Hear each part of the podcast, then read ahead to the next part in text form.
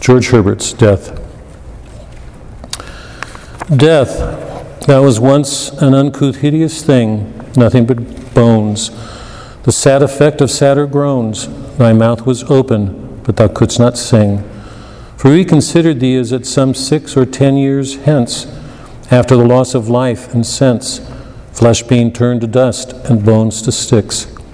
We looked on this side of thee, shooting short, where we did find the shells of fledged souls left behind, dry dust, which shed no tears, but may extort. But since our Saviour's death did put some blood into thy face, thou art grown fair and full of grace, much in request, much sought for as a good. For we do now behold thee gay and glad as at doomsday, when souls shall wear their new array, and all thy bones with beauty shall be clad. Therefore we can go die as sleep, and trust half that we have unto an honest, faithful grave, making our pillows either down or dust. George Herbert's death. Um, in the other, the literature's prophecy course, when we, as we move through the epic tradition, we finally get to Chaucer's Canterbury Tales, and we get the um, Neville Coghill translation. It's probably the best translation of because Chaucer's written, writing in Middle English, so Coghill has translated it into modern English, and it's it's an, it's actually a remarkable tradition. And people never hear the original Middle English but just for you to hear, you know, we've been reading Shakespeare. Remember, Chaucer's maybe um, 200 years before. So even if you don't hear it in what I've been reading, you know, when I read from Shakespeare, you'll hear a little bit of that old English. Um, so I'm going to read the opening to the Canterbury Tales, if you can pull that out. Um, I, I wish I'd put next to it the modern translation so you could follow along, um, but we don't have it. So, but I want you to hear this just so that you can hear Middle English. This is Chaucer from the prologue to the Canterbury Tales, okay? Do you all have it? Should be in your packet. Yeah?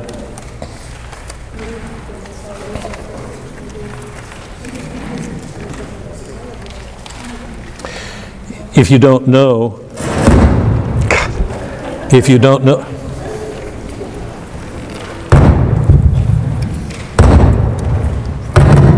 I think it's okay now. I got you. You got it? Yeah. I'm okay with it now. Are you, co- are you okay with it now? Yeah, I mean, I just, every time I touch it, it. You think it's better that high? Yeah. Okay, you know what you're doing. Can you hear me still? Yes. I'm in your hands. Okay, the, the Canterbury Tales. It, for those of you who don't know, Chaucer wrote an- what is really an epic poem. It's about a group of pilgrims who are on their way to St. Thomas um, Becket's shrine. It's a pilgrimage.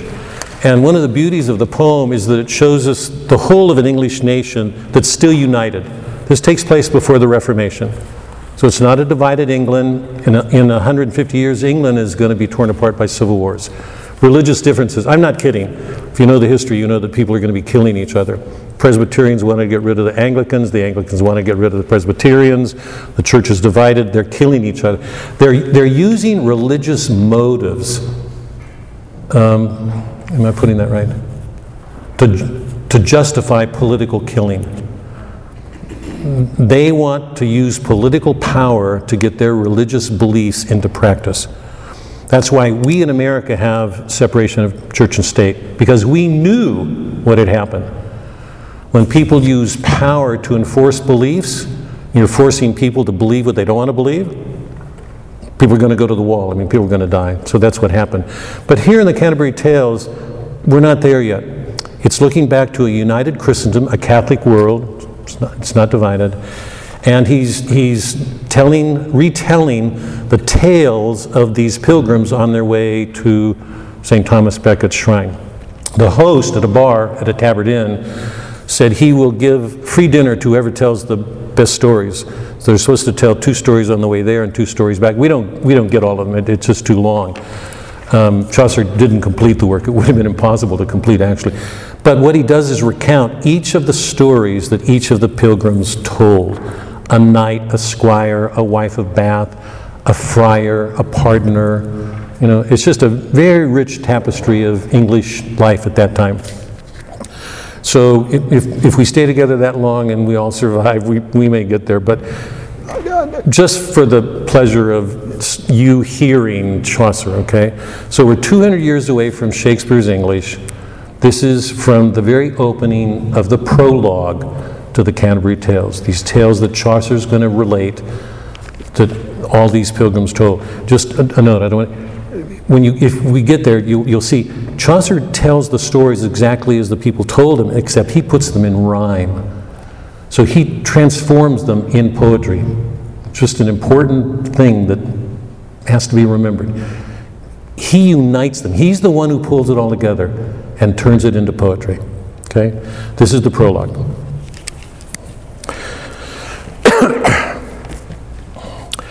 this feels so. Juan dar aprile with the shoulders soot, shoulders. Juan aprile with the sweet shoulders fall, and persa the draw of marcha to the root in all. The veins are bathed in liquor of such power as brings about the engendering of the flower. When also Zephyrus with his sweeter breath exhales an air in every grove and heath upon the tender shoots and the young sun, his half course in the sign of the wren he runs. That's not. This is actually the English. I'm going to stop. I'm going to come back to this. I'm going to come back. Take, sorry, I didn't look at this until. This is actually the English translation of Chaucer. So the actual medieval English is a little bit different from this, and I've got to get to it because this isn't it. So pull out Shakespeare. We're going to do Shakespeare after all.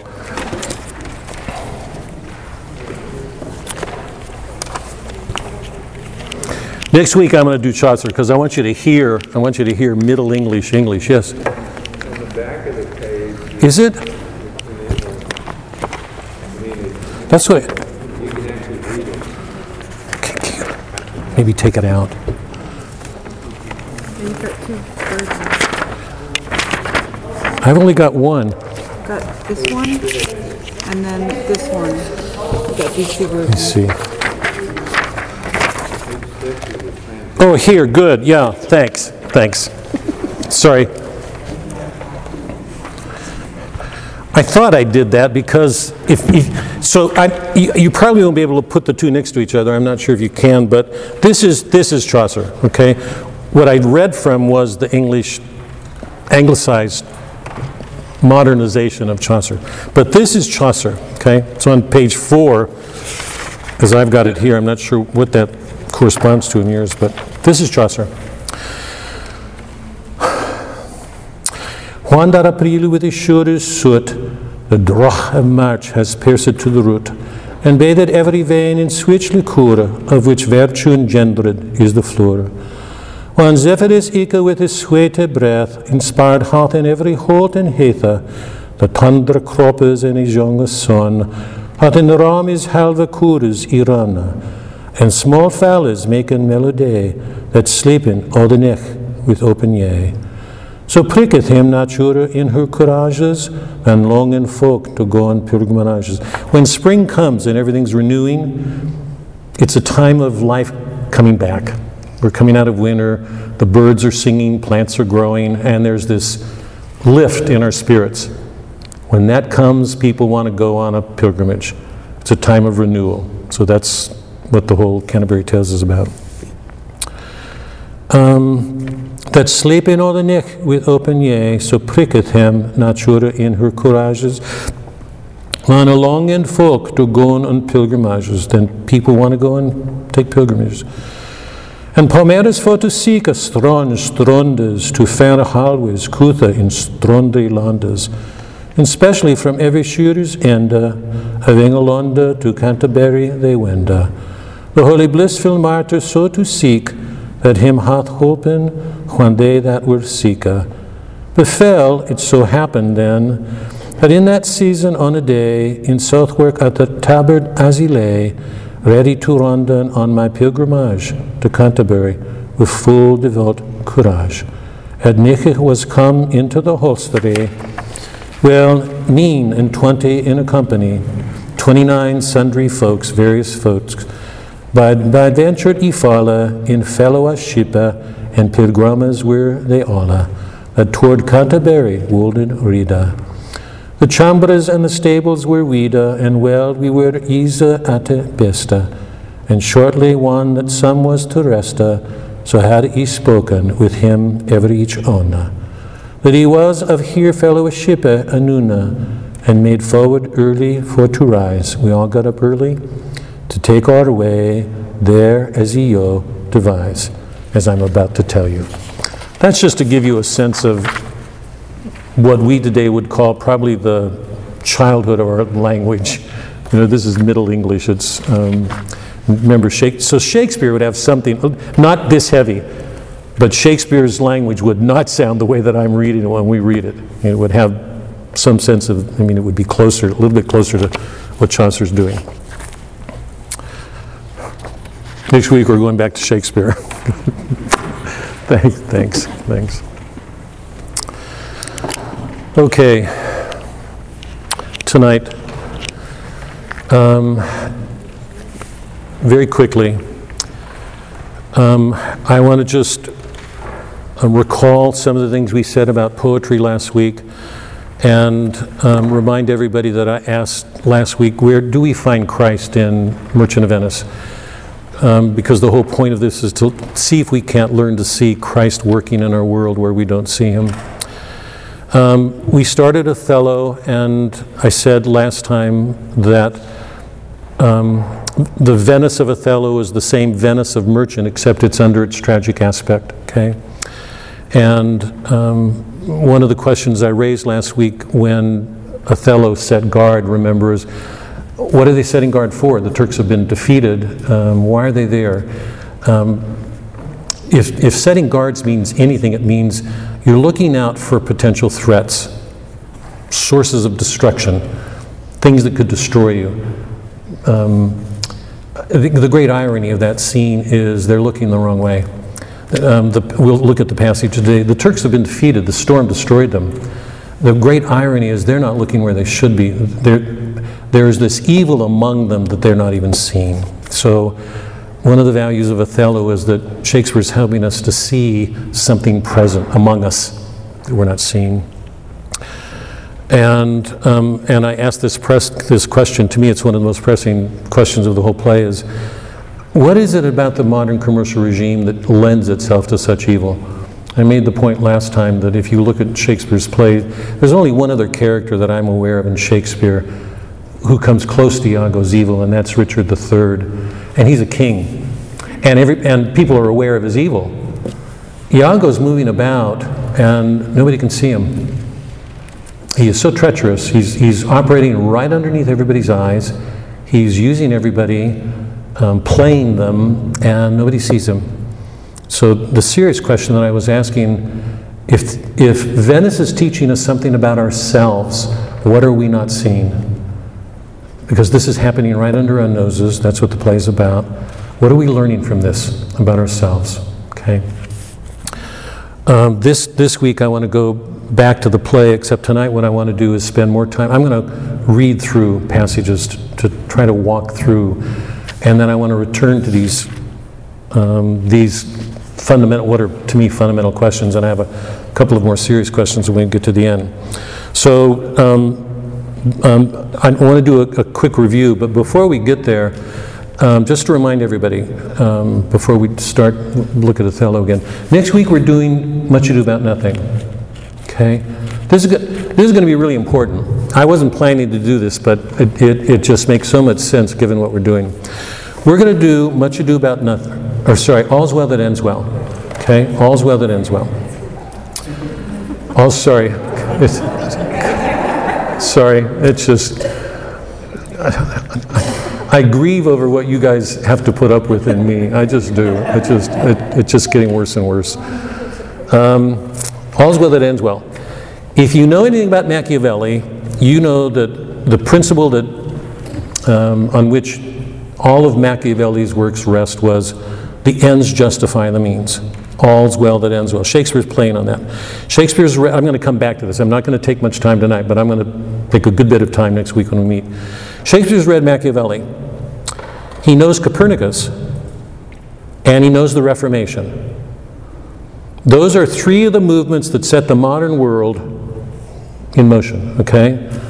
Um, every one of was major, every one of them worked to call into question the medieval authority on which all people base their knowledge and the, and the authority of the church. Because insofar as the church identified itself with the Ptolemaic universe, that the earth was at the center of things and the planets revolved around, and suddenly that was shown to be wrong, it produced this period of great skepticism. Whenever in the West, in Western civilization, whenever we've reached a period like that, and we've, we've reached it a number of times, it forces people to go to metaphysical questions. They can't assume anything anymore, they have to go to underlying realities. I hope that's clear. That happened with Darwin and Freud for us, it happened in Shakespeare's time. Um, imagine if you grew up believing this is the way the world is. I'm not kidding. I mean, imagine this. This is the world the way it is. And then somebody told you, you're so mistaken. You think the world is round, it's flat. How likely would you believe that person? You'd say, absolutely not. The world's flat.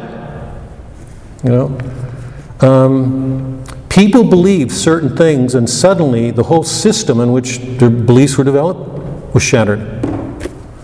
So it was a period of tremendous doubt, questioning. It forced people to explore the nature of things and not take them for granted, and out of that came the Renaissance and Shakespeare's plays. We're on the verge of modernity then. That's what we're reading. That's why I started here instead of going back to the Iliad and the Odyssey. I wanted us to begin where we are. Um, where's it going? Remember Plato's cave. Okay? You remember the allegory, according to Plato, Socrates, we all live in a cave. We see these shadows on the wall, and we take those shadows for reality. So as we look at each other right now, we think we know who we are. This is a class, we're working together, we know that. According to Plato, we're only seeing surfaces. If we don't begin to question what we see with our senses, we're trapped in this cave and we can't get out. We're, we're trapped in illusions. Okay, we've gone through that, so I don't want to do it again, but remember Plato's cave. The, the, the reason for reminding you of it tonight is this. Next week, when we start All's Well, remember um, we're in Plato's cave. Again, we will be in every work, every work we read. We're in Plato's cave, but we're in that cave under the aspect of France. So we're going to a new regime now in All's Well. Shakespeare's going to take us to France in Paris, and he's taking us to a monarchy. We've been in a commercial regime, a republic, right? You all know the difference. We're in a, Venice the first commercial republic. People loved this freedom. They weren't ruled by a king or a pope. They were free to do whatever they wanted.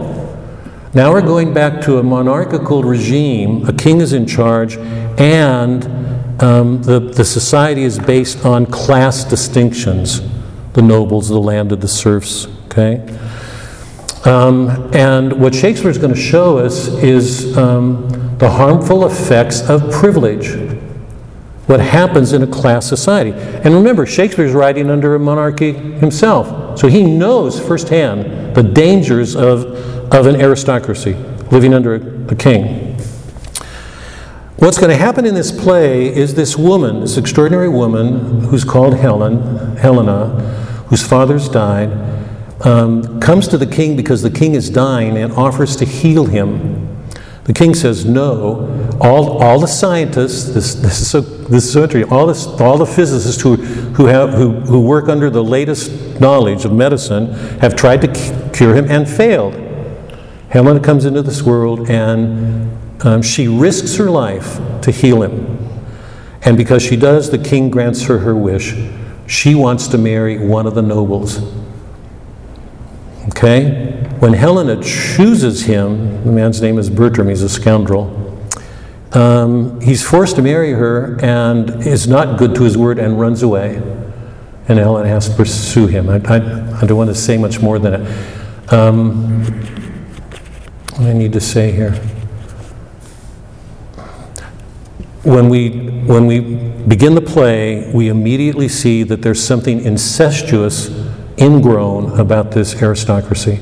As you can imagine, if, if it's a class society, then people ingrow. It, it's dynastic. You, you inbreed. Um, and what we see immediately is in this world, everything in the world is in decay. It's dying. The king's dying, Helen's father's died, Bertram's father's died, the king's dying. It's a world in decay. So Shakespeare's taking us into an aristocratic world that is passing away. Its old way of life is dying. And into this world comes this young woman, Helena, who does this amazing thing. I wanted to be, use that as one of our starting plays because, in amazing ways, she lines up with Portia. And what we're going to see, it's a little bit embarrassing for me to say this with them. I mean, if, if you look at the men in Merchant of Venice, there's not much good to say about them. If you watch the men in All's Well, there's not much good to say about them. The, the men aren't holding a very, the men aren't holding up very well in these plays. You know, and I want to say that we'll see it when we get there. I think men, certainly this was the, I mean, I think most of us as men think of ourselves as being manly and wanted to be protective of our wives and you know get a job and you know in, in this world and that Shakespeare's showing us it's the women who are taking rescuing the men. Um, so just be aware something's going on here. An old way is passing. It's dying out.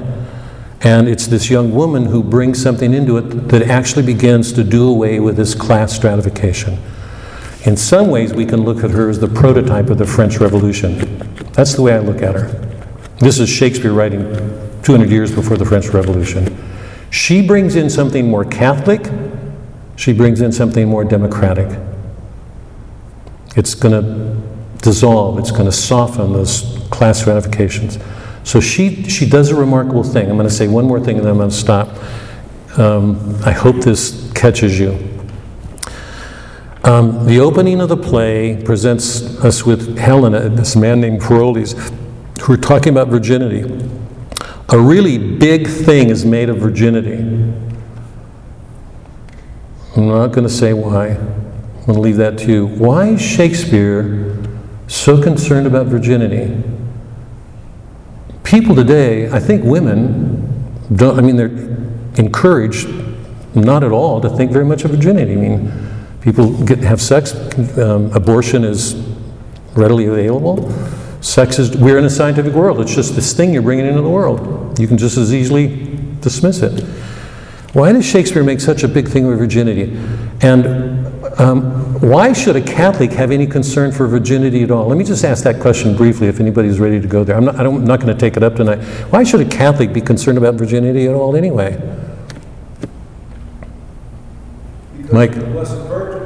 Yep. I'm not going to go there tonight, but take what Mike just said. I want to be, you already know my position. I want to be careful about making religious claims on works that the works don't bear. So I, but, but hold on to that, okay? A, a big thing is made of Helena's virginity. The, the interesting thing is, is what Shakespeare does it. We can't make it Mary, you know, explicitly. Um, but why did he do this? Um, and this is on the, the point of a modern world in which virginity is not going to be valued at all anymore.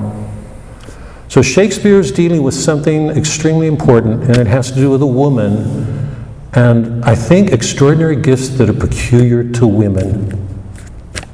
What are they? So let me just leave those, okay? So next week we start All's Well That Ends Well. We're going to France. We're in Plato's Cave but it's Plato's cave under a different aspect. It's a, it's a different ethos, a different world. What's he doing with it? Okay? Okay. Let's um, quickly, very quick review. Um, poetry.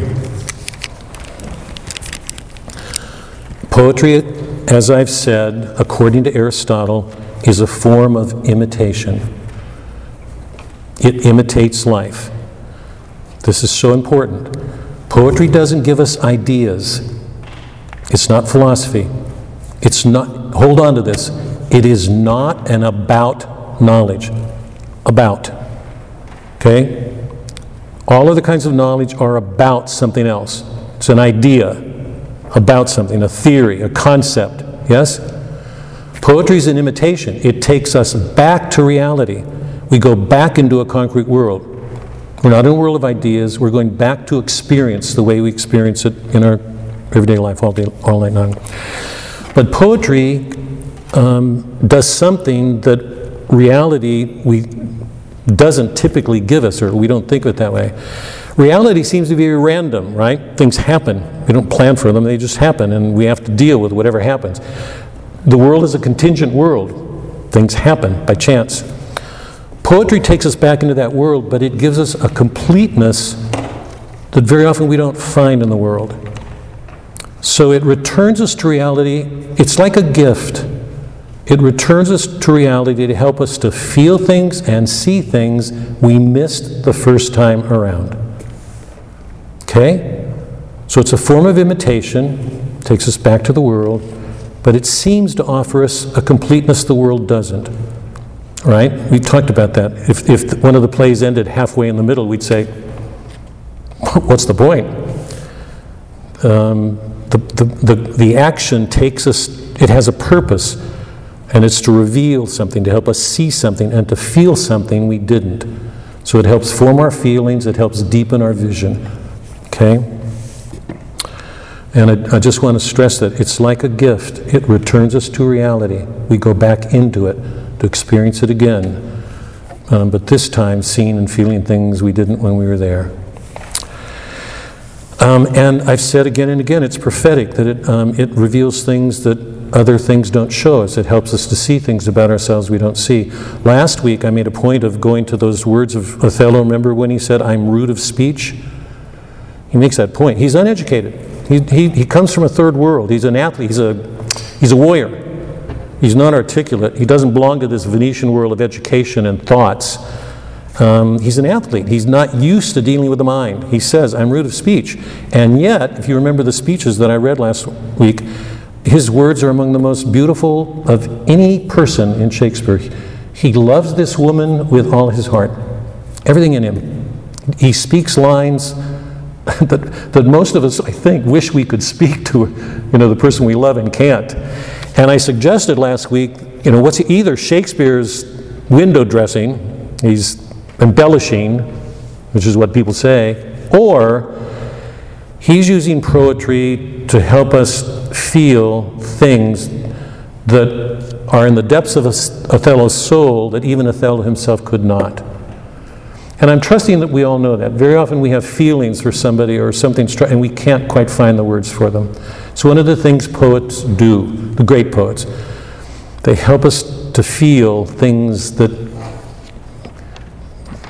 are a part of our lives, but we can't quite get to. You don't have the words, poets do.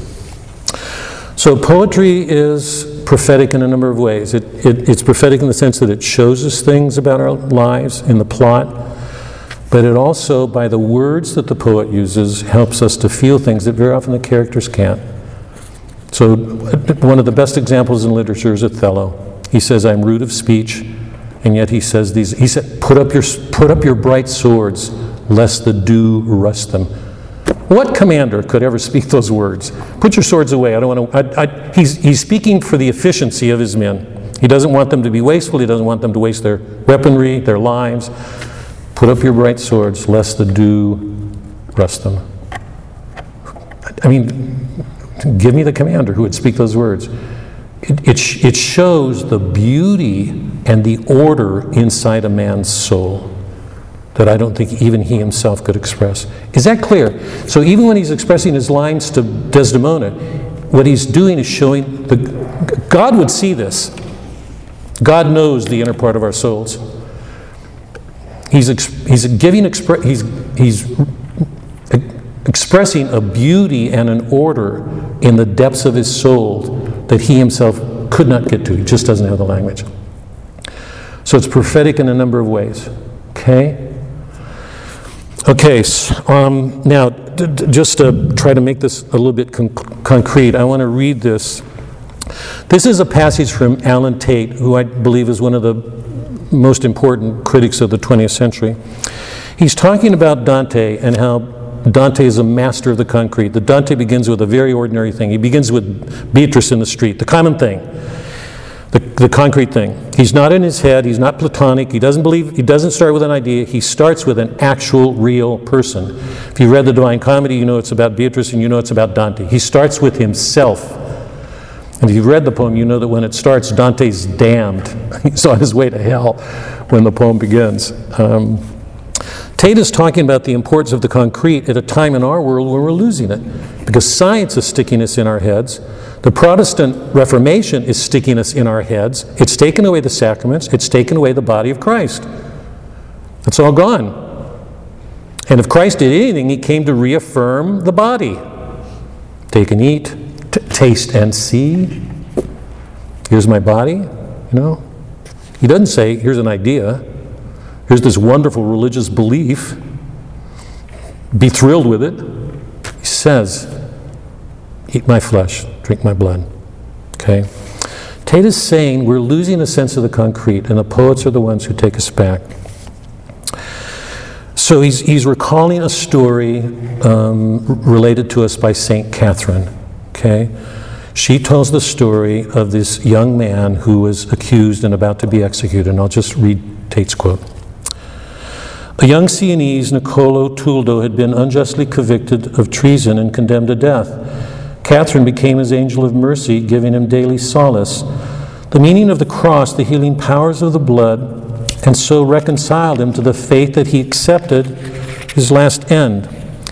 Now, I have difficulty believing people who say that they live in the blood of Christ, for I take them to mean that they have faith and hope someday to live in it. The evidence of the blood is one's power to produce it, the power to show it is a common thing, to make it real, literally, concretely here, not an idea.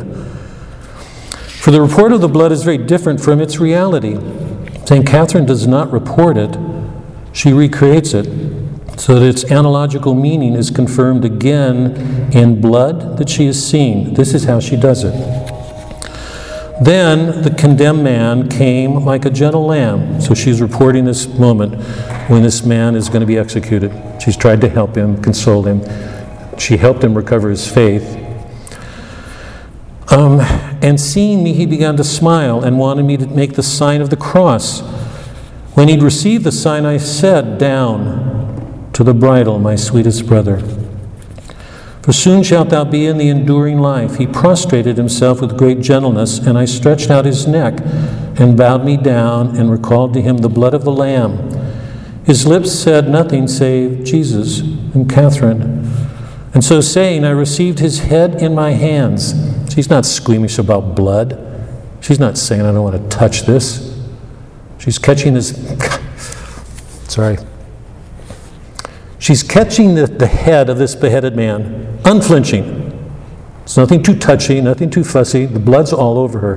There's nothing squeamish.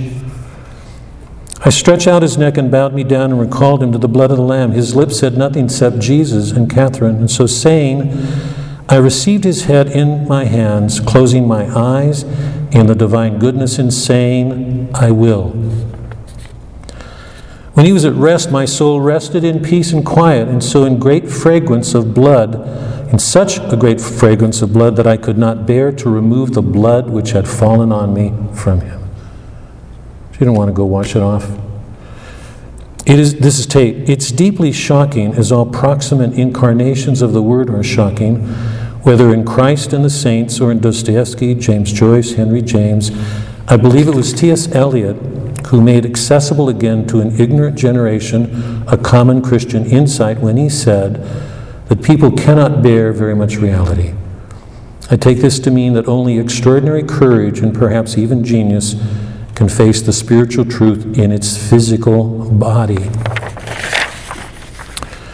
Flaubert said that the artist, the soldier, and the priest face death every day. I want to repeat that. This is Flaubert. He said that the artist, the soldier, and the priest face death every day. So do we all. Yet it is perhaps nearer to them to other men, it is their particular responsibility. When St. Catherine rests in so great a fragrance of blood, it's no doubt the blood of the offertory which the celebrant offers to God, cum odore suavitatis, with the odor of sweetness. Because you know when he blesses the sacraments, the species, what he smells is the sweetness of the wine. Okay, there. And we know, we believe that that's, that's transformed into Christ in his blood and body. Um, it's no doubt the blood of the offertory which the celebrant offers to God, cum odore suavitatis, with the odor of sweetness, but with the literal odor of the species of wine, not blood. St. Catherine had the courage of genius which permitted her to smell the blood of Christ in Niccolo Tuldo's blood clotted on her dress. She smelled the two bloods not alternately, but at one instant in a single act, compounded of spiritual insight and physical perception. The two are one. Two actions are brought together in the Mass the actual wafer, the wine, and what's transformed into the body and blood. So our human and divine natures, Christ's human and divi- divine natures come together. That's what we receive. Not one or the other, both. Is everybody following? What he's doing is affirming the importance of the concrete in our life. And my, I want, the reason for reading this is I just want to try to impress everybody with this as much as I can. I asked if we could find Christ any, anywhere, and nobody mentioned the poet, but I want to suggest when you have a poet as great as Shakespeare, how many poets can reveal the depths of a person's soul to actually go in that person's soul at a moment of joy or even suffering? Who has the courage to go there and make it real? He did it with Portia. He's going to do it with Helena, this extraordinary woman. We're going to hear things that nobody else hears because they're a part of her inner depths. She's not speaking to other people. When he speaks Macbeth or Lear or you name it, Hamlet, he has, he has to go into the interior of a person and be absolutely faithful to that person, whatever his turmoil, and still bring that person to a point where law and mercy are resolved. It's one of the points I've been pushing. Is everybody clear? If you read Shakespeare's play, every one of his plays is an effort to bring love and mercy, justice and love together. It's what Portia did. We've got to ask if it happens here with Othello. Who can do that? How much courage? Remember the poem, They that have the power to hurt and will do none. How much focus does it take in the life of a poet to give himself so completely to that reality that he can make it concrete and real for us? He's not presenting a theory, he's going back into life to, to bear that life so that we can participate in. So, what I'm suggesting here is that the poet is doing something rare. It's this extraordinary gift that allows us to go back into the world but see things with deeper sight and feel things. One of the reasons I read, that I'm not just, I mean, I want to go to, is because I don't want you just to know this stuff. I want you to feel it. When I've read the poems, my hope is that you felt whatever the poet was wanting us to feel. It wasn't just an idea. You know, when we were just, uh, when I read Supernatural Love about the four-year-old, or reading Othello, I'm going to read it tonight when he's going to kill Desdemona. I'm assuming everybody's going to feel that. It's not an idea. We're back participating in reality, and in this case, it's going to be a tragic reality. We're going to watch a man kill the thing he loves most in his life. Okay, so poetry has all these dimensions, um, and it's because so often people look past poetry like it's poetry. It's just you know, this thing you do after work or you know in place because Hawthorne's got this wonderful line in the in the custom house where everybody's because Hawthorne's a writer and everybody's going do something serious get a job make money you know. okay so um, that's just a very brief review two two sorry sorry Mary go ahead When you re- finished reading that little thing about Catherine, yeah the last words were very beautiful. You said she received it. How, how did you say it?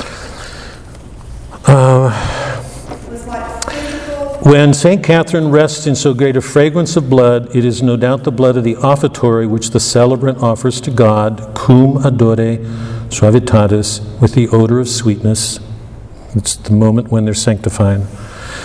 But with the literal odor of the species of wine, not of blood. What the priest smells is the sweetness of the wine. The... St. Catherine had the courage of genius which permitted her to smell the blood of Christ in Niccolo Tuldo's blood. Clotted on her dress, she smelled the two bloods, not alternately, but in one instant, in a single act, compounded of spiritual insight and physical perception. I can print this off, Mary, and leave copies if you guys want. Spiritual insight and physical Perception.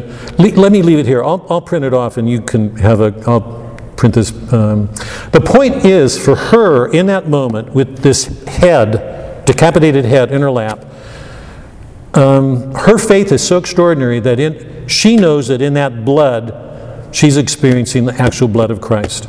The two are together in a single act. And uh, one of my reasons for reading this is, is to affirm poetry again, because I'm saying that's what poetry takes us back to the world. The poet's doing an extraordinary thing. But it's to remind everybody that the dang- one of the dangers in our world today is we live in ideas. We just remove ourselves from the world too much. Sorry, Helen's not here, because I think she, I mean, her comment about transactional. We live in ideas. Um, what Tate is saying is that we, we don't risk the body enough in our world. We take it for granted. We look past it. We live in our heads. And one, I mean, one of the points of this play is what, what is keeping these people from loving the way they want to, and what's keeping them from seeing what Iago does? Where are they? What are they looking at? They're not seeing what's right in front of them. What's the matter with this world? Here, let's go there. Two quick comments about tonight. Um, the, the, the background, the backstory for Othello is two worldviews, two religious worldviews. One's is Islamic, one's Christian. They provide the backdrop because you know that frequently Othello is called a Moor. He comes from a Moor. He's He's converted. He's Christian, but that's his background. And repeatedly, he keeps accusing the Christians when they're fighting. You know, when he comes and breaks up their fight, he says, "What have we become Moors now? Is this what we become?" The irony of this thing is, if you don't live your Christian faith, what do you become? A Moor, a barbarian. That's the critique here. I mean, he makes that explicit with Othello. We know that in the, in the ocean, in the, in the crossing of the sea, that the Ottomites are destroyed. So it, is, nature takes care of Islam. What the Christians don't take care of is what's right in front of them. So the, da- the irony, the danger isn't from outside. It's not Islam. I mean, it's great. That's, that's clearly a threat because we know that Islam wants to use political military force to impose its religion. I mean, that's doctrinal. It's from the Koran. There are passages that. Um, it's on its way to Cyprus. It's going to make a conquest. Um, the, the Christians don't end up fighting the Ottomites. The sea does away with them. What destroys the Christians is from something from within. So, but Shakespeare's playing with those two world orders because they're dominant in the West. They're, both of them are forces to take seriously. Um, the other thing, remember, is we're in the rational regime. Venice is the rational republic. It, it bases itself on reason. And one of the interesting things that we see playing out is once God's removed from the world, and reason claims to take the place of God, that humans can make a regime and without bothering about God, that it's suffi- reason is a power sufficient in itself to do this, is that every one of the sacraments that we know in the Catholic Church gets substitutes. So it's as if Shakespeare, on an early point in history, is showing that what happens when you deny God is that um, you put something in his place once he's gone. So if you take every one of the sacraments like marriage or confession or communion or priesthood, whatever it is, you'll find a substitute in the modern world. So the modern world's done away from, with confession. We've got all these reality shows in the tabloids. Jerry Maguire, or what's whoever that guy is who has that those you know these people go on and spill their lives out in front of everybody and huh? Yeah, yeah. I mean, we've got things like that, and you know, live TV where you go into these people's lives and you what you get is a horror story. I mean, why people watch that stuff. But take away the confession, what do you have? What, what he's showing us is there's something transcendent in the soul that cannot be denied. Deny it in one place, you're going to find a substitute someplace else. The Eucharist, substitute idols. All the idols that we put in its place. Priests, substitute for priest today. Therapists, you go into therapy and he'll help straighten out your problems. So there's not an aspect of the world that doesn't find a substitute and an irony, a loss. Something that the divine will be lost. But we're in a world of ironies. That's the modern world that, that Shakespeare's showing us. One of the reasons I'm mentioning this right now is because remember when Othello brings Othello, I mean, when Iago brings Othello to his knees, they go down on their knees and they vow to each other. It's a mock marriage. They vow, they vow their lives to each other. We're watching a marriage, this on top of, I mean, Othello's vowed to kill his wife. He's breaking his vows. He and, he and Iago marry. Why did Shakespeare do that? Because you can't lose those things without substituting with something else. That's why there's such intensity to what Othello does with Iago. He wants to kill him. I mean, vengeance is almost not a strong enough word. He's so outraged. And here's this mock wedding ceremony in the middle of it all. Um, and one last point. We've moved away from a world of action. We've moved out of the Middle Ages, the Christian Middle Ages, in which the, um, the chivalric knight was the ideal, a man of courage. We've moved into a world of thought, and we can't know the hidden thoughts of men. Now we're in a world in which we can be easily deceived. That's why honesty becomes this important virtue. Because honesty is a virtue that has to do with the appearance of somebody. He looks honest, he seems honest. All the ancient virtues were virtues of action prudence, endurance, temperance,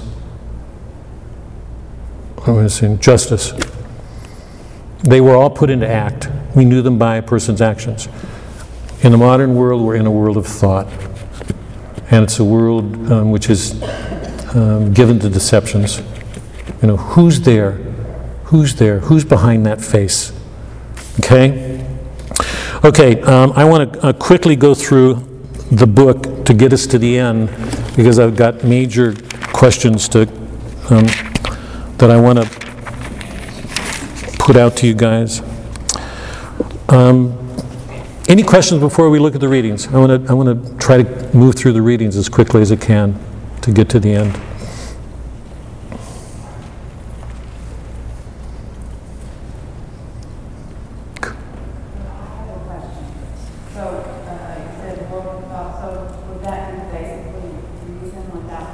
Say again. Sorry. Say. It's hard to hear you say.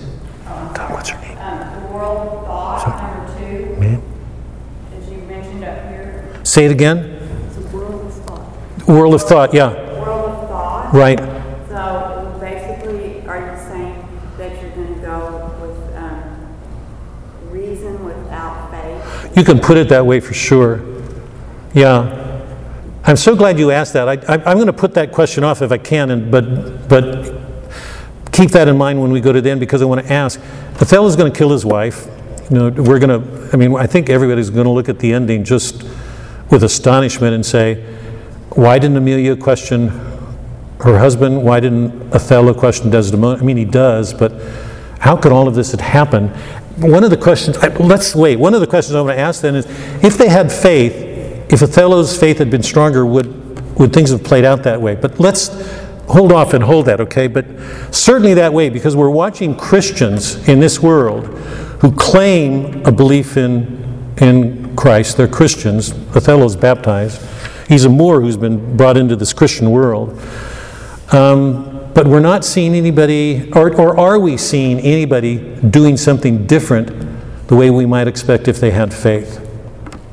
They're, they're caught in a world of reason with all of its deceptions. Okay? They're so bound by it, so limited by it. Go to the very beginning, line 106. What's her? Act 1, scene 1. What's her name? Pam? Yeah. This is that scene where Roderigo and Iago are going to stir up everything. Roderigo, remember, is wants to pursue Desdemona, and Iago's got his purse strings and is being bought off, or being paid for what he's doing. and He's not doing anything, and they break the news to Brabantio, and this is that line where he says about line 106, Act 1, Scene 1. What telleth me of robbing? This is Venice. My house is not a grain. That is, this is the rational city. This is this is city of law and order. These things don't happen here. And it's interesting to me that this is a man, because men tend to live in structures that rules, laws. He's a man of law. And he doesn't allow for this. This is Venice. This is a place of law and order. So implicitly, we're, we're being shown that this is a place that doesn't acknowledge the underworld, the unconscious, the instincts. We're going to get to that at, at Cyprus. That's where we're going to encounter that dark underworld. But I wanted to look at this, at the next line. Roderigo says, Most grave Brabantio, in simple and pure soul, I have come to you. Look at, I, I want I'd like everybody to look at the next line and tell me what it means. Iago says, Zounds, sir, you are one of those that will not serve God if the devil bids you. Because we come to do your service and you think we are ruffians, you'll have your daughter covered with Barbary horse, you have your nephews nay you, you'll have coursers for cousins and genets for Germans.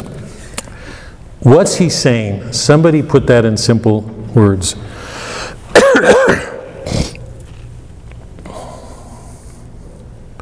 It's really foul. I mean, he's really degrading Othello. And everybody else.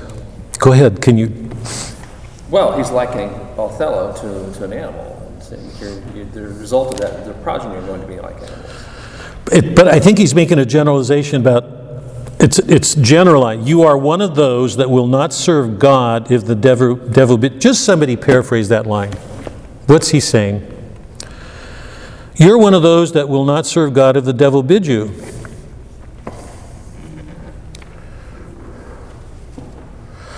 How well are the Venetians likely to listen to anybody they don't like? If they don't like anybody, they're going to dismiss it, right? You're one of those that even if the devil told you the truth, you'd. What, but what if the devil's telling you the truth? what if those that you don't like are actually speaking the truth to you? Will you hear them? Or let me put this differently. What if God is revealing something through those people that we dismiss because we don't like them? How likely are we to hear them? What Shakespeare's showing is that this world is given to respectability, law and order. If somebody falls outside of that category, they're going to dismiss them. They will not hear them. So the ideal for this world is becoming respectability. Somebody, let's say you're a tattooer and you got tattoos. If those of you who've read Moby Dick, if Ish or Queequeg, you know, walks into your room at night when he's going to sleep in your bed with you, he's covered with cat- tattoos. How many of us are going to feel at ease with that? That's the opening problem for Ishmael. That we're in a world of respectability that is so narrowly defined itself that in some ways it, it may be missing God. Zounds, sir, you are one of those that will not serve God if the devil bids you. If we don't like somebody, we don't listen to them. What if God's speaking through them? So Shakespeare's showing us how narrow this world is, how it's cutting itself off from things just because of its way of looking at the world. Go to Act 2, Scene 1. Act 2, Scene 1, about line 20 or so. The, the, the senators are, re- are reviewing the news about what happened with the Turks. Um, line 10 A segregation of the Turkish fleet, for do but stand upon the foaming shore, the chidden billow seems to pelt the clouds. The wind shaken surge with high and monstrous mane seems to cast water on the burning bear, you know, it's going into the heavens, and quench the guards of the ever fixed pole, the stars in the sky. That, that is the storm, just it takes up the whole you know, the whole heavens, it's so large. I never did like molestation view on the enchafed flood, the chafing and burning, rubbing flood. If that the Turkish fleet be not ensheltered and embayed, they are drowned, it is impossible to bear it out. News, lads, our wars are done. The desperate tempest has so banged the Turks that their designment halts. They have nothing to fear from out external enemies. Shakespeare makes that clear. It's his way of underscoring the real point right now is where they're looking, they think they can rest. The Ottomans gone. They have no clue what they're going to face. I mean, Iago's going to take them apart. Um, Act 3, Scene 3. We've gone through this before, but I, I want to just do this again because it's, it's, it's so troubling. Act 3, Scene 3, about line um, 90. Remember, um, Cassio's gotten drunk, Othello's dismissing him. Cassio wants to go to Desdemona for help. And um, she appeals to Othello, and he says, Prithee no more, let him come when he will, I will deny thee nothing. Um, and then she leaves, and Othello and Iago are left together, about line 90. Excellent wretch, perdition catch my soul, but I do love thee. And when I love thee not, chaos is come again. Who speaks words like that? You can't love her more than he does. It's at that moment that Iago says, Did Michael Cassio, when you wooed my lady, know of your love? He did, from first to last. Why do you ask? For a satisfaction of my thought. Now, remember I said, watch all the cognates, the, the words related to thinking or thought, because they occur almost every other line. Shakespeare's hitting us over the head. But for the satisfaction of my thought, no further harm. Why have thy thought, Iago? I did not think he had been acquainted with her. Oh, yes, and went between us very oft. Indeed, indeed, uh, indeed, discern thou not anything in that? Is he not honest? Honest, my lord? Honest? I honest, my lord, for aught I know. What, what dost thou think? Think, my lord? Think, my lord, by heaven. He echoes me as if there were some monster in his thought. He'll go on like, go down. I think thou dost. You can go almost to- for Michael Cassio. I dare sworn, I think he's honest. I think so too. Nay, thou were more into this. I prithee, speak to me as to thy thinkings. As thou were ruminate, give thy worst thy thoughts, the worst of words. Thought will be the major link tying all of these phrases together because Shakespeare's making it clear we're going into an, an area Othello's absolutely inexperienced with. He's a man of action. He stands up to, and he fights like a warrior. He's entered a Venetian world, a modern Western world that lives in its intellect. He's going to be undone by it. Okay? A line 175 or so. Why, why is this? Thinkest thou I'll make a life of jealousy? To follow still the changes of the moon with fresh suspicions? No. To be once in doubt is once to be resolved. He's a man of action. If you raise a question of doubt with me, I'll resolve it. I'll do something to take care of it. It's done.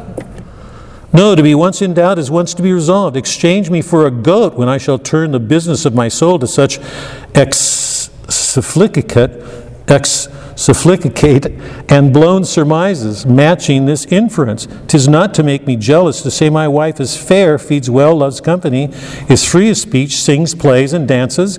Where virtue is, these are more virtuous. Everything she does makes virtues greater. She's so good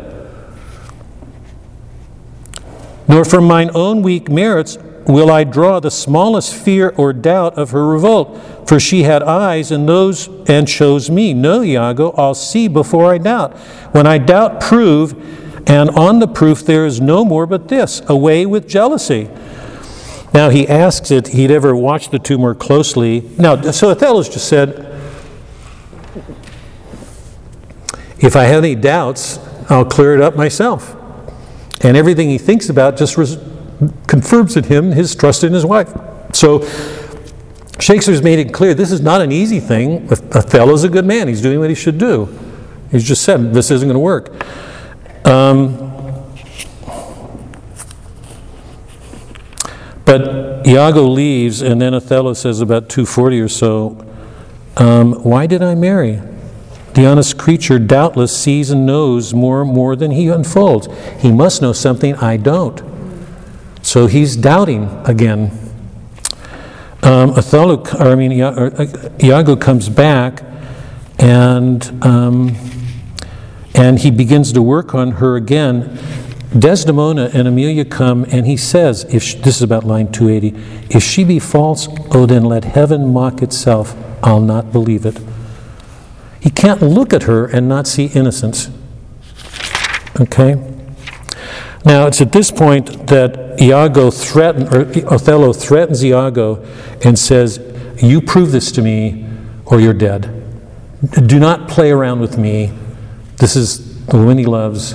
If he doesn't prove it to him, um, he'll kill him.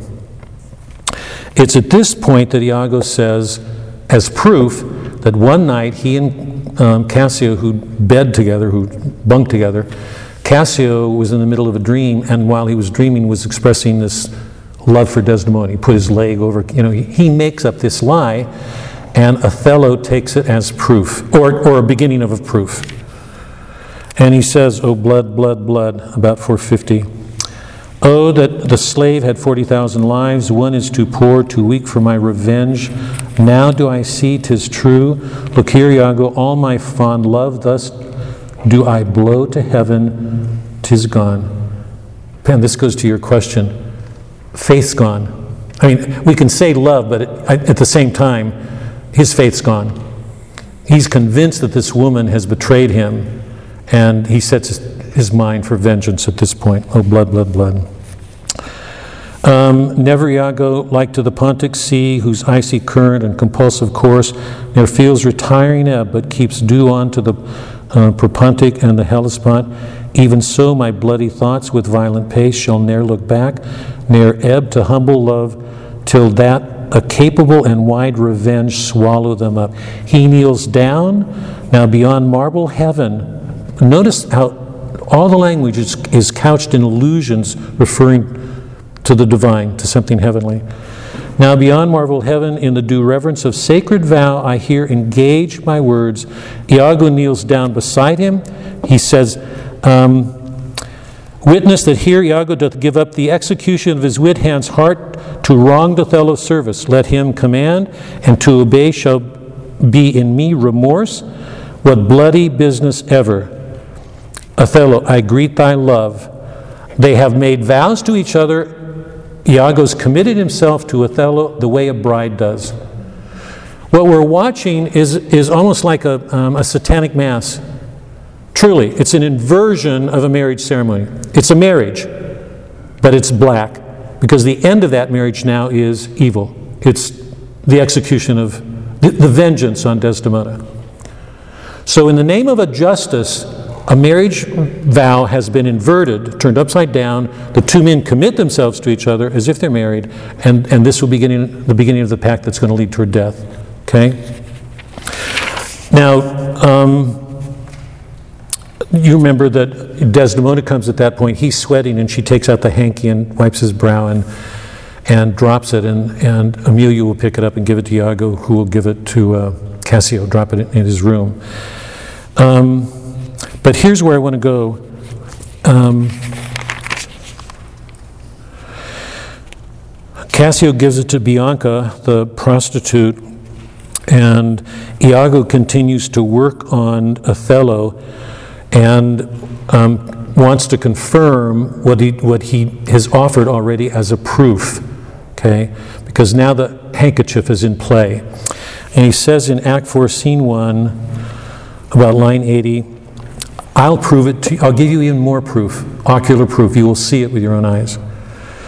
Do but in, um, encave yourself and mark the flyers, the gibes, the notable scorns that dwell in every region of his face, for I will make him tell the tale anew, where, how, how oft, how long ago, and when he hath and is again to cope, that is to bed your wife. I say, but mark his gesture, merry patient, or shall I say, you're all in all in spleen and nothing of a man. That is, you're just a coward. You don't have the courage to face this. Dost thou hear, Iago? I will be found most cunning in my patience. So, Iago steps aside, greets Cassio, and line 104, he starts because he's asking him about um, Emilia, except Othello doesn't know that. He thinks Cassio's talking about Desdemona. Um, line 101 Poor Cassio smiles, gestures, and light behavior, quite in the wrong. How do you know, Lieutenant? Cassio, the worst that you give me, the addition whose want even kills me. Ply Desdemona well, and you're sure on it. Now, if this suit lay in Bianca's power, how quickly should you speed? Alas, poor caitiff. Look how he laughs at her, because he's making light of what will happen with Bianca. Iago, I never knew a woman love man so. Alas, poor rogue, that is Bianca, I think, Faith, she loves me. So everything that's said about Bianca, Othello takes as being said about Desdemona the gestures, the laughing, the making fun, even the, the, the coarse language about 126. Othello, have you scored me? Well, this is the monkey's own giving out. She is persuaded I will marry her out of her own love. She's a monkey.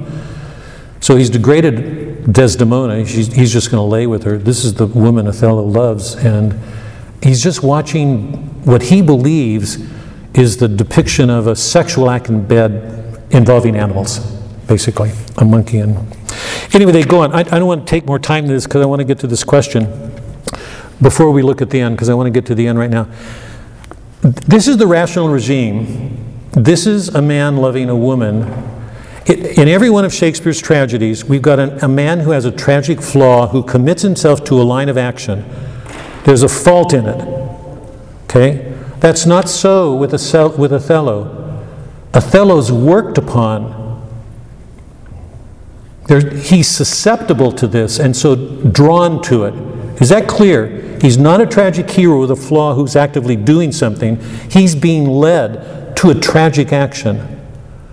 So, this is part of this Venetian world. Why is he so susceptible? And why, why this focus on, on proof? There's two questions here. Why this focus on proof? Because he said, You don't prove this to me, and I'm going to kill you. And he, he takes what Iago does as proof. First, when he says, Cassio was dreaming one night, and, and then now he, he, he's doing what Shakespeare does. Iago put on a play. A play is being held before him, and or Othello thinks that it's enacting this, this lovemaking between Cassio and his wife. So, what do we learn about Venice from this obsession with proof, and why this susceptibility to, to a play, a drama? Uh, This great man, who's clearly a great man, is so susceptible to what's put on right in front of him a, a play. So let me stop for a minute before we go to the end. This is this Venetian world, this rational republic, a, republic given to law and order. And we're watching a man give this, what we can only call this superstitious importance to a hanky. He says, um, My mother gave it to me, it was her servant's, and um, it had a magic power. And um, it's his association with some kind of magical power in this hanky that intensifies everything that he does. And then Iago offers the proof, he tells them the story, and now he puts on a play. And the, Othello completely misreads the play. Completely. Iago leads him through interpreting it for him. So, again, before we go further, what do we learn about Venice from what Iago's doing with Othello? I guess that people stop thinking for themselves. I mean, they're letting others think for them. I don't know, that's- Why? Why is that?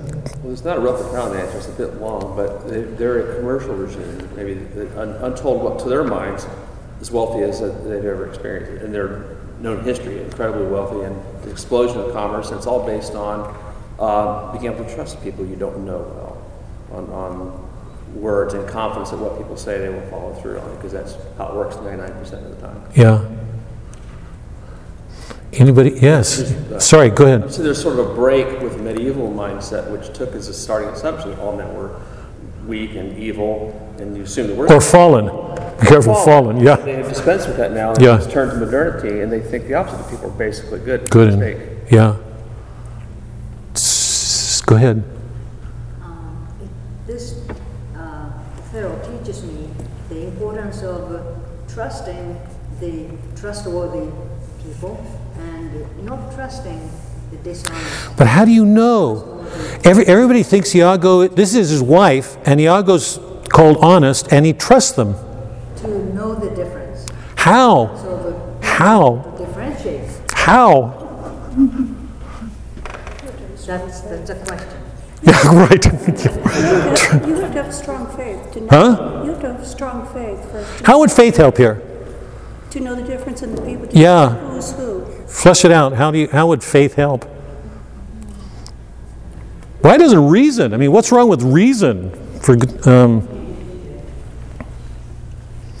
there's a real issue of trust here. Yeah, go ahead. Um, going back to the analogy of Kate, it seems like Othello, being less educated and coming from not Venice, not from this world of reason, is manipulated by Iago. So Iago was the one putting up the images that Othello is susceptible and falls into Iago's trap. Iago is almost like the king of reason in this play. He's able to um, manipulate everyone, seen everything. Yeah. He's using his rationality to kind of um, supplicate all of the different characters in the play. Yeah. And Othello, um, you know, he doesn't, he's not able to, he hasn't been enlightened, he hasn't been able to kind of like see for himself and, and think for himself, and so he puts all of his trust in this one person. Just to pick that up for a second again, remember we looked at those scenes where Iago's motives change? The very beginning, it's um, he, he was angry because Cassio got the the job and he didn't, and then later in that um, soliloquy, he says he suspect um, Othello of sleeping with his wife. We're, we're, we're watching something demonic. I mean, that's the way I presented it. Othello will never, or, sorry, Iago will never lack a reason for what he does. He will always have a reason. He's like the demons, the intellectual. Remember, angels are pure intellect, they don't have a body. He will never lack a reason. He will always be able to give a reason. And um, in, a, in a world of rationality, when God's gone, it, it means everybody is liable, susceptible to reason. And what we're watching is in Iago is a man capable of his, using his reason to manipulate everybody. And it's interesting. Watch him with Lod- Lodovico or the Lords or Othello. It doesn't matter.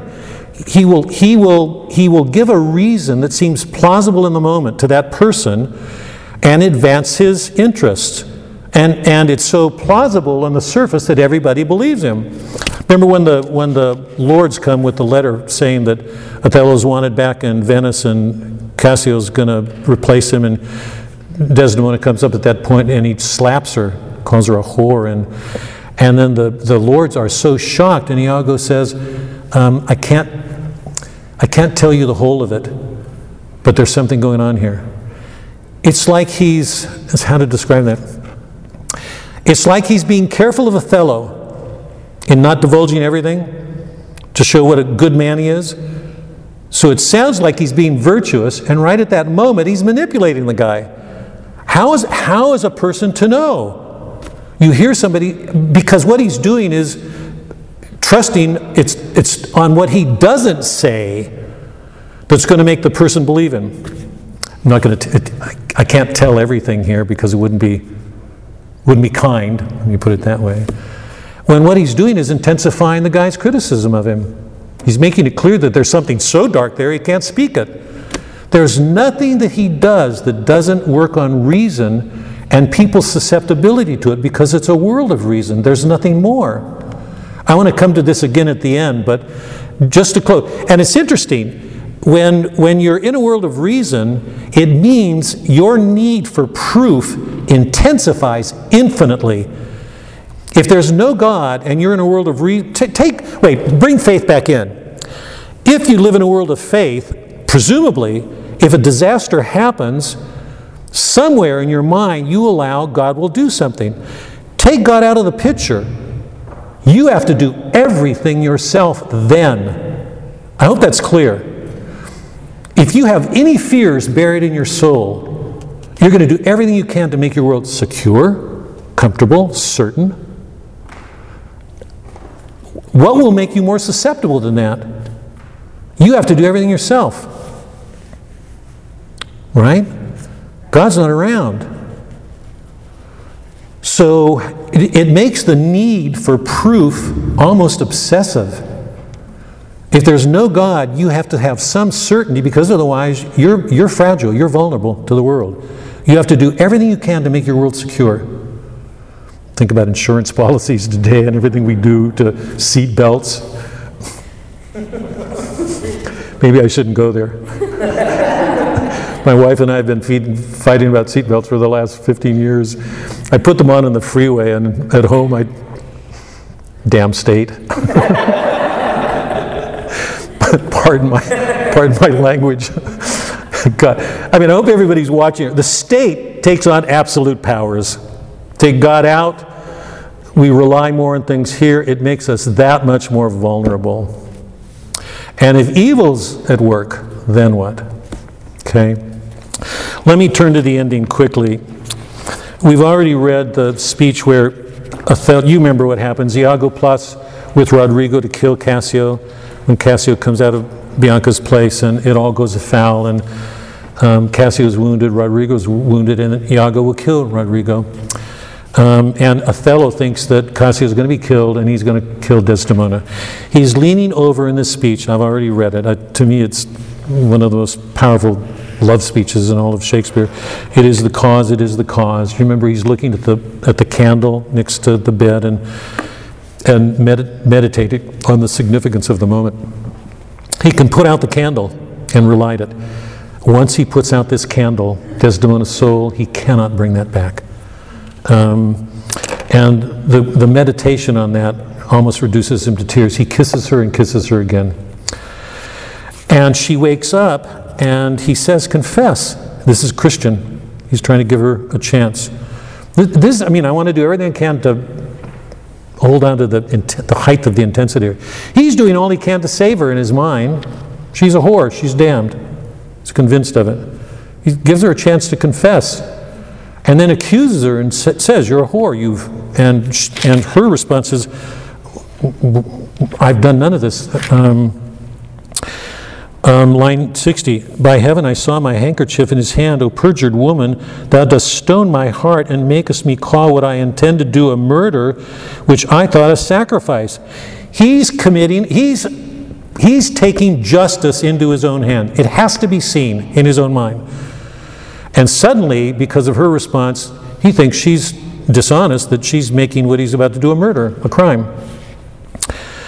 He has confessed, What, my lord? He, that he has used thee. How unlawfully? I. He will not say so. No, his mouth stopped. Honest Iago has taken order for it. She wants to turn to Cassio for help. He, he thinks Cassio's dead. Oh, my fear interprets, What? Is he dead? Hath all his hairs been lies? My great revenge has stomach for them all.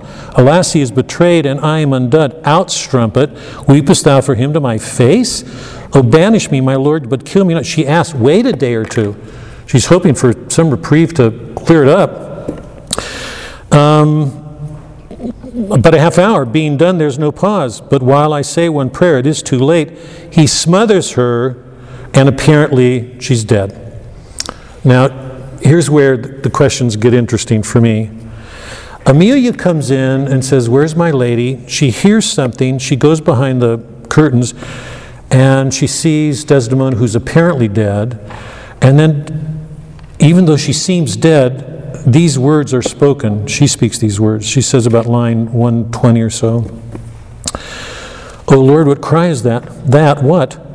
Out and alas, that was my lady's voice. Help, help, oh help, O lady, speak again. Sweet Desdemona, O sweet mistress, speak. A guiltless death I die. O who has done this? Nobody, I myself, farewell. Commend me to my kind Lord, O farewell. Now she's dead for sure. Okay? Now, um, um, Emilia's outraged because she knows um, Desdemona is innocent. Okay? And Othello is convinced that she's not, and Othello says, Talk to your husband. And she, now follow these lines about 140. But that I did proceed upon just grounds to this extremity, thy husband knew it all, my husband. Now, going to this question again, how do we know? I, mean, how, this, this is Emilia's husband. This is the man she's married to. Okay? My husband, thy husband, that she was false to wedlock? Aye, with Cassio. Nay, she had been tr- nay, sh- had she been true, if heaven would make me such another world of one entire and perfect chrysolite, I'd not have sold her for it. My husband. She can't, for a moment, you, you can see her. She can't, she's on almost not even hearing him. She's still processing, my husband? Are you? Her mind is thinking, because he said, Your husband, my husband? Aye, 'twas he that told me first. An honest man he is, and hates the slime that sticks on filthy deed. My husband? What needs the, um, the reiterate? Why do I keep repeating myself, woman? I say, Thy husband. O mistress, villainy hath made mock with love. My husband said that she was false. He, woman, I say, Thy husband. Dost thou understand the word? It goes back to language. Marriage. You made a vow to the person you've been spending your life with. I say thy husband, dost thou understand the word, my friend, thy husband, honest, honest Iago? Oh God, honest Iago. If he say so, may his pernicious soul rot half a great. This is her husband now. She's cursing him to hell. He lies to the heart. She was too fond of her most filthy bargain, this Othello. Ha! Do thy worst, this deed of thine no more worthy heaven than thou's worst of her.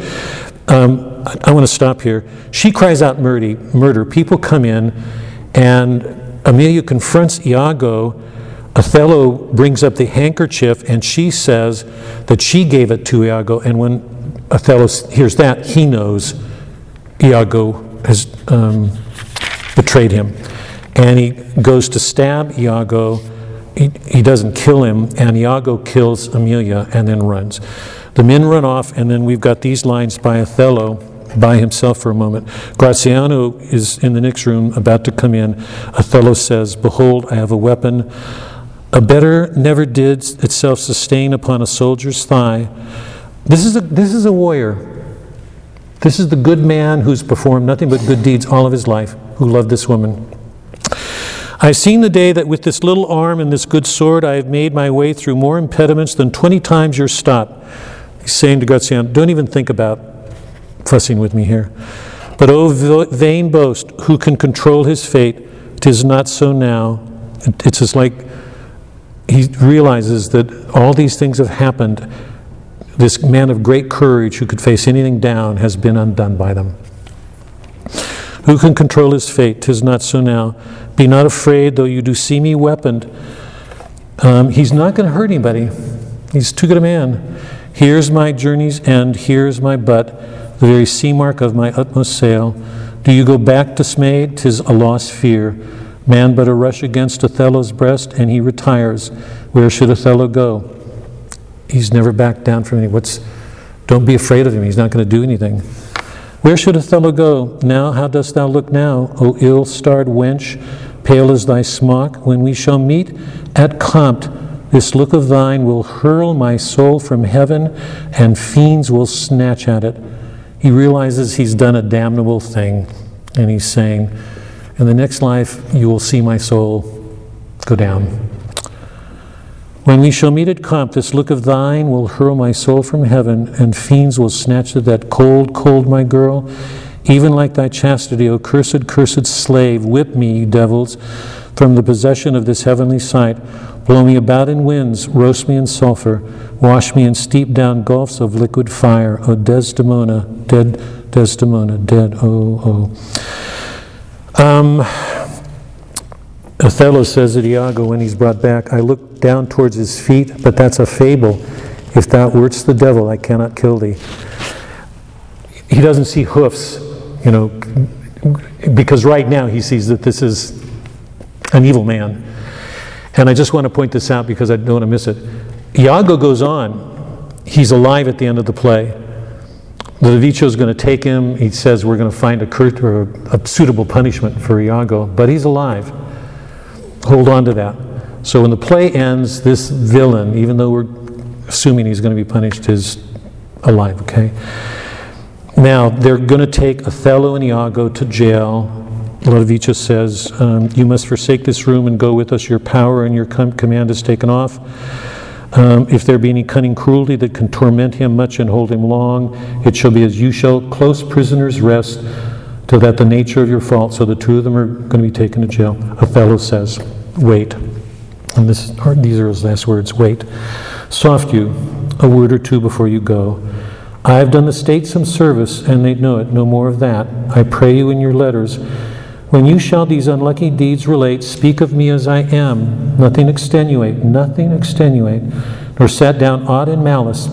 Then must you speak of one that loved not wisely, but too well, of one not easily jealous but being wrought perplexed in the extreme of one whose hand, like the base Judean, that's Judas, threw a pearl away, betrayed Christ, richer than all his tribe, of one whose subdued eyes, albeit unused to the melting mood, drop tears as fast as the Arabian trees their medicinal gum.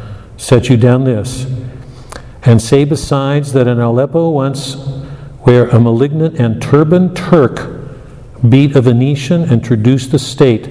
I took by the throat the circumcised dog and smote him, that is the Turk, thus, and kills himself.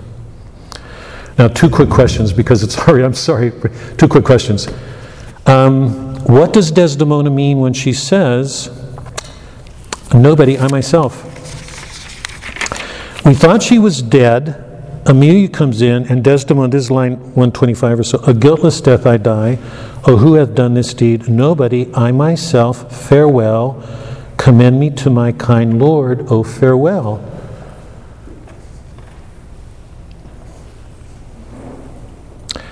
Who did this to you? Nobody, I myself, farewell. What is she saying? Don't blame him. Why?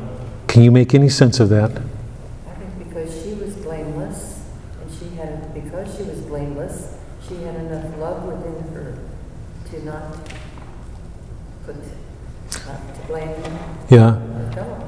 Let me put this to say your name again. Joan. Joan, yeah. Joan, um, lots of critics, um, feminists, pre feminists, will say, like abused wives, she's just covering up her husband. How would you answer that? Or could you add anything to what you said? That what she's doing is just covering for him, that the way wives sometimes do when a husband does something not good? I don't think she did that because she was covering for him necessarily. I think she would have covered for anyone. I don't think it was necessarily because he was, her, she had so much love in her that she was not going to put the blame on him. And I think she probably felt that she had some role in it. Can you flesh that out at all? Not much.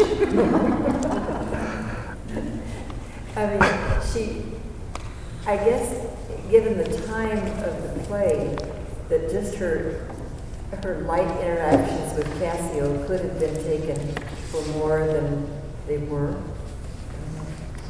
Chris, did you have something? Uh, I thought- yes. Go. But, uh, so, the two shots become one flesh. Say again? The two shall become one flesh. Yeah. The fact that, uh, so nobody is, uh, I myself, um, because Othello is her husband, um, it's a, not a self-death, but like, uh, they're, they're one flesh. There's, yeah, one flag. Here's a question. I- It goes to what Joan is saying. Um, serious question for me.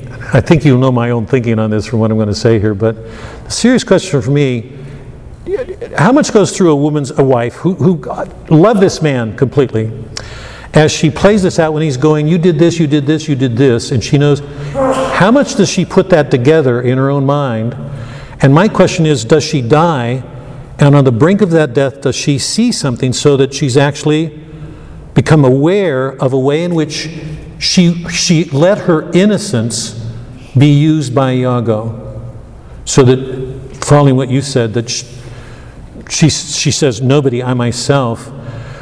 That is does she come to some self-knowledge in that moment in dying? How much passes before a person? Because this is extraordinary. For her to say nobody i myself either she's covering for him. We say that. Either this woman is covering for her husband or has she seen something on that threshold if she puts together all because i just believe there are these threshold moments when suddenly you know a, a hundred lights come together to make a knowledge and you we see something. Is that what's happening here with her?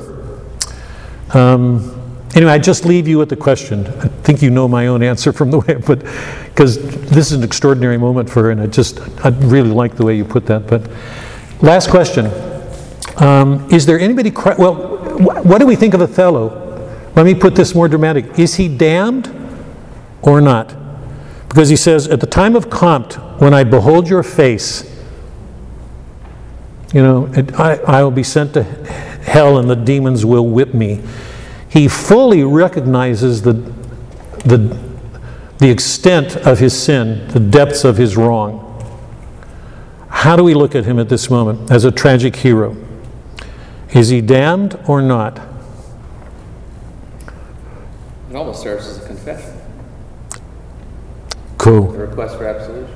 S- Say again? It's like a request for absolution at that point. Even though there's no request, I mean, you can, yeah, that, that it, it's a, it's, it's a self-acknowledgement. He see, it's, he's not confessing to a priest, but that's a good word because he fully sees what he's done. So my question is, is he damned or not?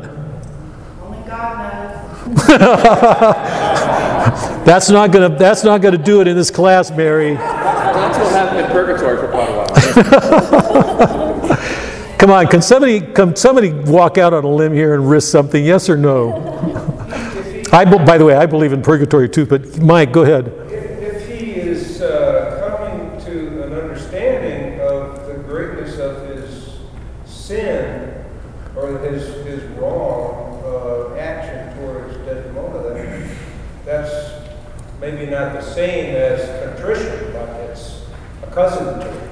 Uh, Yeah, You know, it's, yeah. it's, it's, it's that, you know, a person is damned, and a person goes to hell, uh, protesting their justification and having a hundred Yes. reasons why they Yes. should have done it. Yes, absolutely. Dante will make that clear, anybody who reads. The, the people in hell have lost the good of the intellect. They don't know. I mean, that, that, they're, they're behind a self-justification or, or denial or, and that's not going on here. Let me ask this differently. Um, why does Othello kill himself? Or let me put it differently. What would happen if Othello were sent back to Venice in a court of law? One assumes he'd be executed. Huh? One assumes he would be executed. Why? Well, murder is not looked on highly. Remember that he's this great general and uh, well let me put it differently. If you're, you're if you're a lawyer in venice because this is venice now we're back in venice this is your great general and somebody put forward the case look at what this guy did uh, and he lays it all sorry lays it all out will they will they find in that extenuations? Because his own words are extenuate nothing. Remember? That is he takes it all on himself. He doesn't want any extenuations. This is a great general how likely is it if he goes back to Venice that people will sympathize with him because they'll see what Iago do? I don't know. I mean, we don't know. We don't know. But um, I want to raise this question because it, it's a, what, one of the questions that I'm left with at the end of this play is what will happen if he goes back to Venice? This is this great general they depended on. Put Iago out there and lay him out. Will they find extenuations in that? This just goes to back up what the two of you are saying. This is another way of Othello taking everything on himself because, um, because he feels the guilt so deeply. Because there's a chance that if he does go back, they'll let him off or mitigates the sentence. He doesn't want any extenuations. Um, or to put it differently, can Venice, knowing Venice, what we know from Merchant of Venice, is anybody in, in Venice capable of doing justice to what's taken place in this play? Can anybody cut to it? Or let me put it differently who knows as much about it other than the reader? Nobody. Go back into that Venetian world self interest, money, um, self protection. We know things nobody in that courtroom would ever know. I mean, it, it takes us into a court.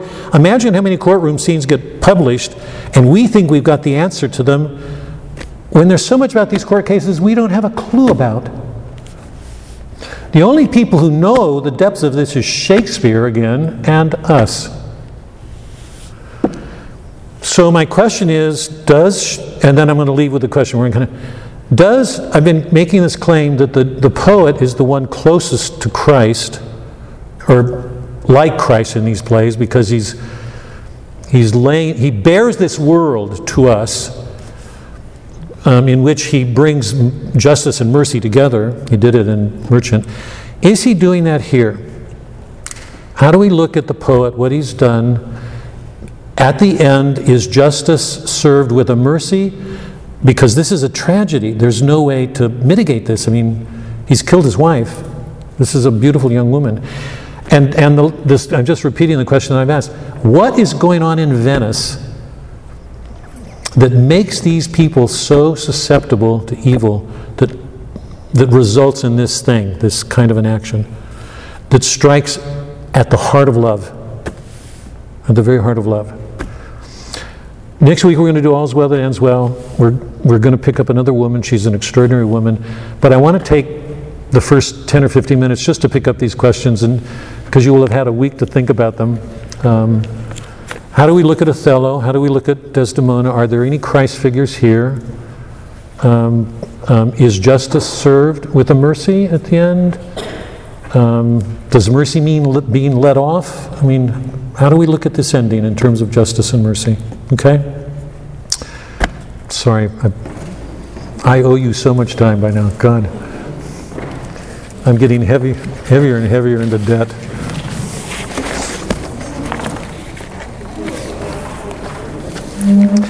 By the way, all's well that ends well is not, oh, I meant to show you.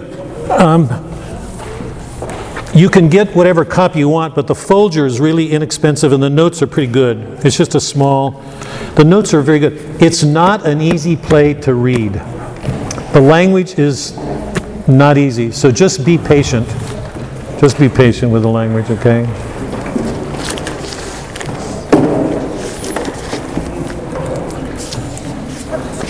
What's your name again? Teresa. Teresa. Um, You've got these, what's the word? Probing eyes. I mean, you just, oh, wait. You don't want to get that on, um,